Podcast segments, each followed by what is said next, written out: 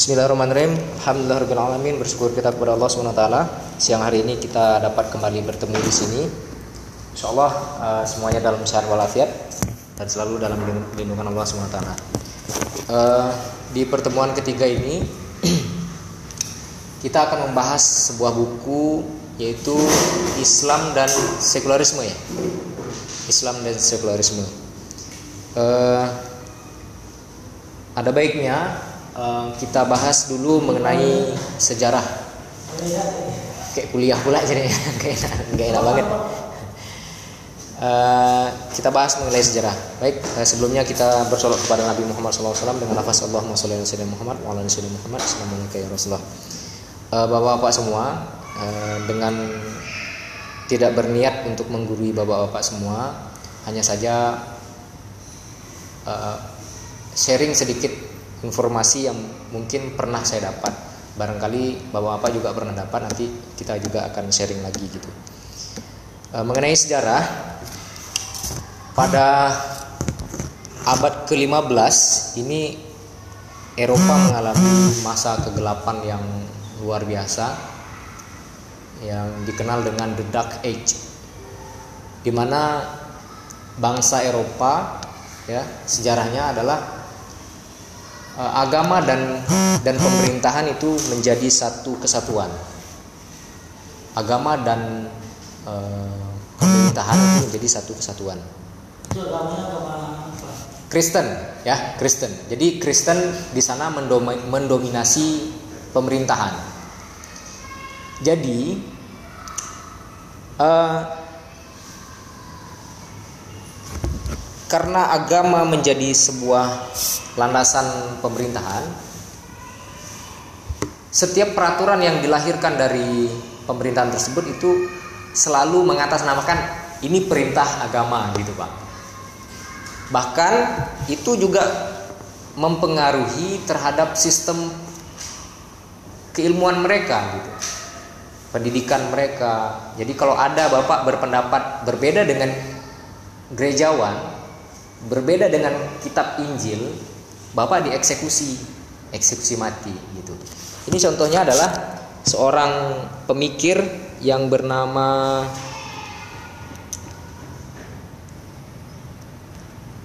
Aduh, siapa lagi? Saya lupa nih, dari tadi saya nyari belum ketemu.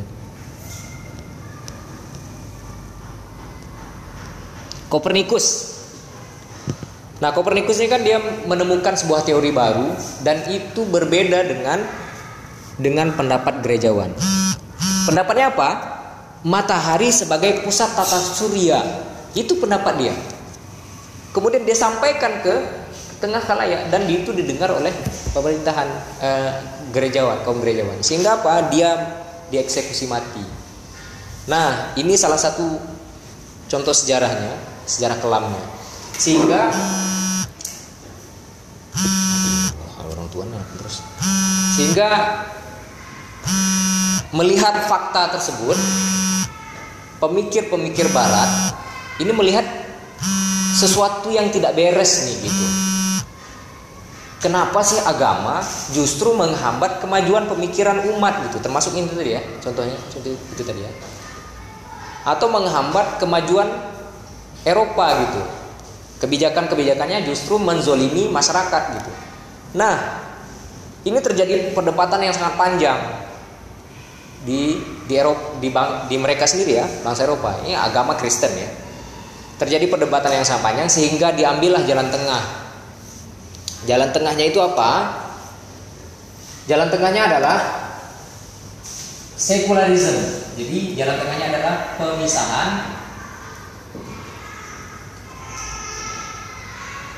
agama terhadap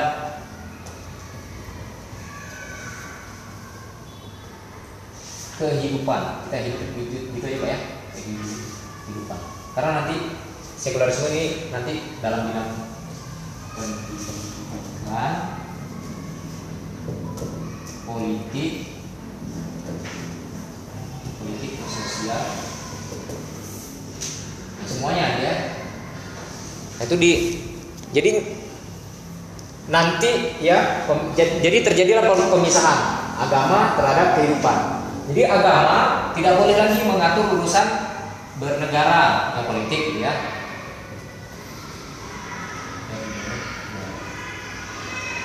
Pendidikan sosial itu agama nggak boleh ngatur lagi.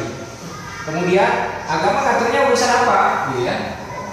Kristen ya, ini agama Kristen ya, eh paham Eropa ya, tapi uh, sekularisme ini ya, hanya mengatasi eh permasalahan individu saja.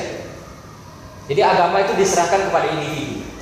Misalkan agama hanya ngatur uh, waktu prosesi nikah, gitu ya.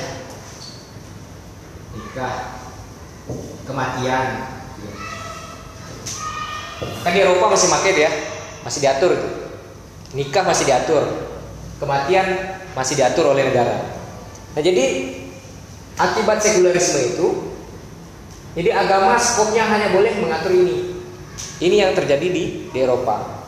Nah, akibat dari sekularisme ini kan politik bernegara pendidikan sosial sudah tidak diatur agama lagi sehingga dampaknya terhadap barat adalah terjadinya revolusi industri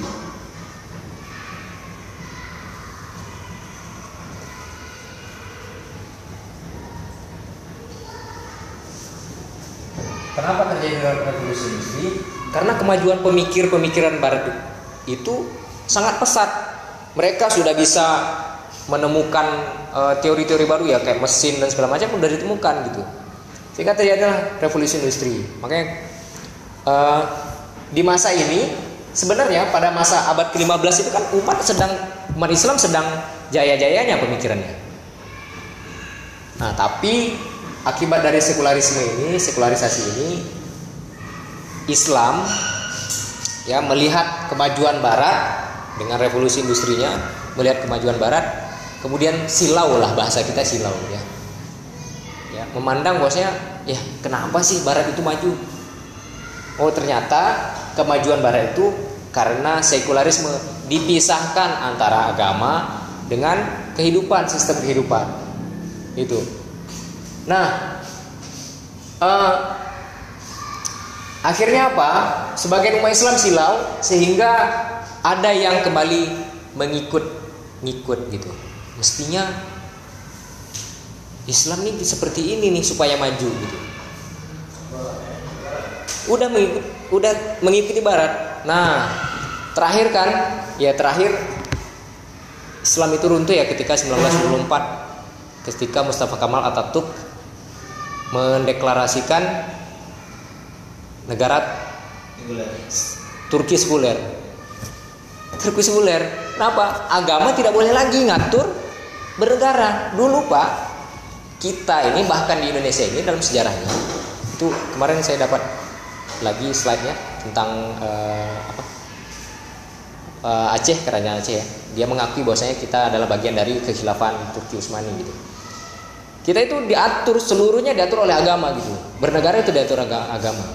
Nah, akibat sekularisme kita uh, umat muslim juga terdampak. Sekarang coba Indonesia juga terdampak. Faktanya pendidikan ada Kementerian Pendidikan, ada Kementerian Agama. Kementerian Pendidikan nanti ngurusi SD, SMP, SMA sampai perguruan tinggi. Kalau Kementerian Agama ngurusi MTS, eh, SD, MI, MTS, MA, AWIN. Nah ini akibat dari sekularisme itu gitu. Makanya dampaknya itu tadi luar biasa buruknya. Jadi sebenarnya sekularisme ini adalah akidah dari sebuah ideologi yaitu kapitalisme. Kapitalisme ini ini adalah ideologi. Akidahnya adalah sekularisme. Pemisahan agama dari kehidupan. Nah, dalam konsepsi kapitalis pendidikan ini apa? Peluang usaha apa? Benar nggak? Bisnis. Dalam kapitalis uh, apa namanya dia nggak ngatur nggak ngatur halal haram Tapi yang diaturnya adalah manfaat. Keuntungan ya. Manfaat, manfaat, manfaat. Ah, piti masuk. Jadi makanya betul yang disampaikan Nakib Al Atas rahimahullah bahwasanya kita harus kembali kepada asas Islam di bab 3. Di bab 3 itu benar gitu. Karena kita harus kembali kepada asas Islam. Asas Islam Islam ya gimana? Akidahnya kita harus benar. Kalau kita akidahnya kak sekularisme melahirkan kapitalisme, sek, mestinya kita harus kembali kepada akidah is, Islam. Akidah Islam adalah ya dengan aturan Islam dengan Al-Quran dan Sunnah harus kembali kepada Islam gitu mestinya begitu jadi uh, konsepsinya ya kalau kapitalisme ini yang tidak kalau sistemnya ya kehilafahan nah, jadi kemudian coba Pak Putra bab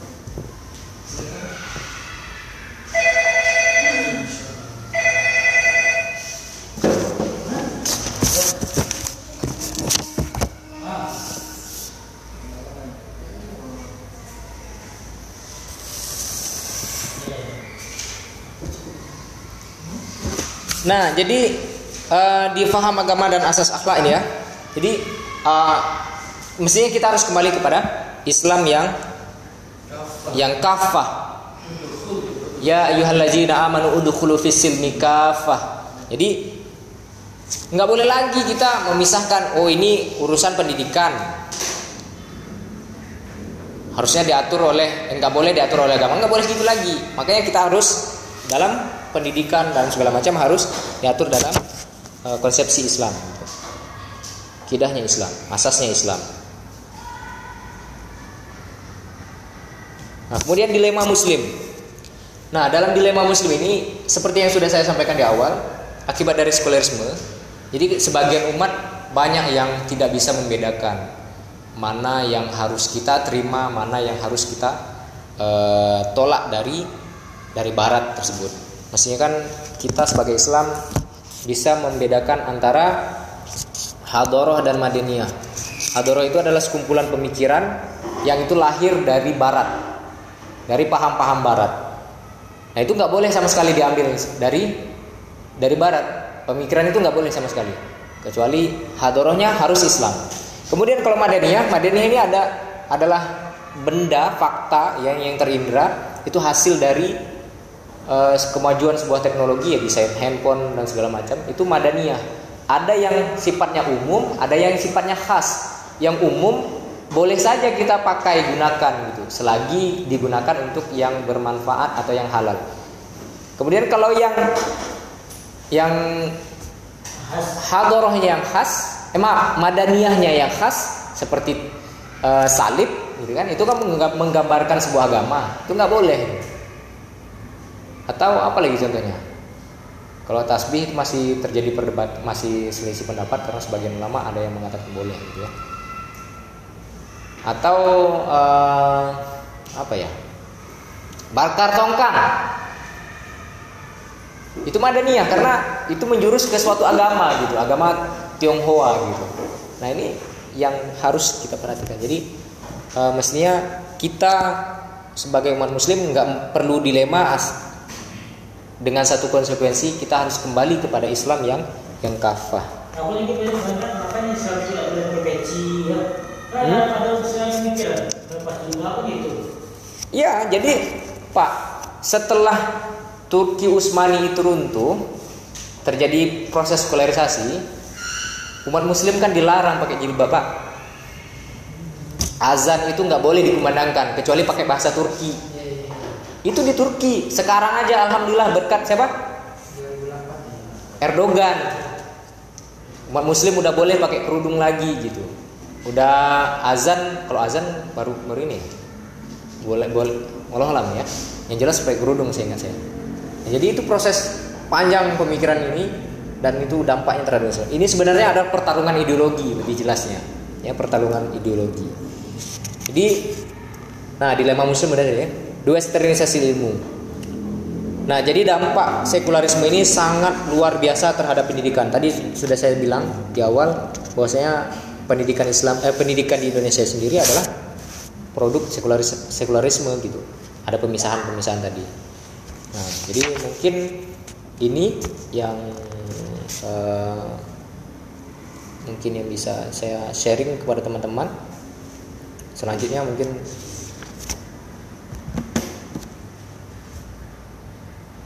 kita diskusi buku. Kalau hari Jumat jelas nggak bisa ya dilanjutkan. Karena Pak Putra ngajar full dari pagi sampai malam. Sampai sore. Pagi ngajar sampai siang lanjut lagi pramuka gitu. Jadi ini mungkin uh, yang bisa saya sharing kepada teman-teman. Terima kasih.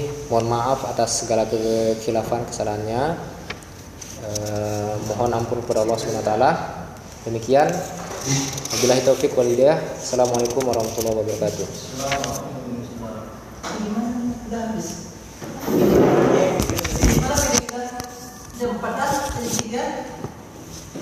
Ya nanti ini pengantar dari saya aja.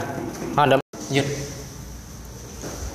Dari yang sudah saya baca tentang bab tiga ya Islam paham agama dan asas akhlak di sini disampaikan bahwa sebenarnya yang tidak bisa disamakan antara konsep agama dalam bahasa Inggris dengan konsep agama dalam bahasa Arab. Kalau seandainya dalam kalau bahasa Indonesia kan agama. Dalam bahasa Inggris disebut dengan religion. Dalam bahasa Arab disebut dengan din. Agama itu sendiri memiliki arti tersendiri din itu juga memiliki arti tersendiri dan bahkan religion juga memiliki arti tersendiri. Walaupun pada dasarnya eh, secara umum orang mengartikan itu sama, sama-sama agama. Tetapi sebenarnya tidak bisa disamakan din itu sendiri tidak bisa disamakan.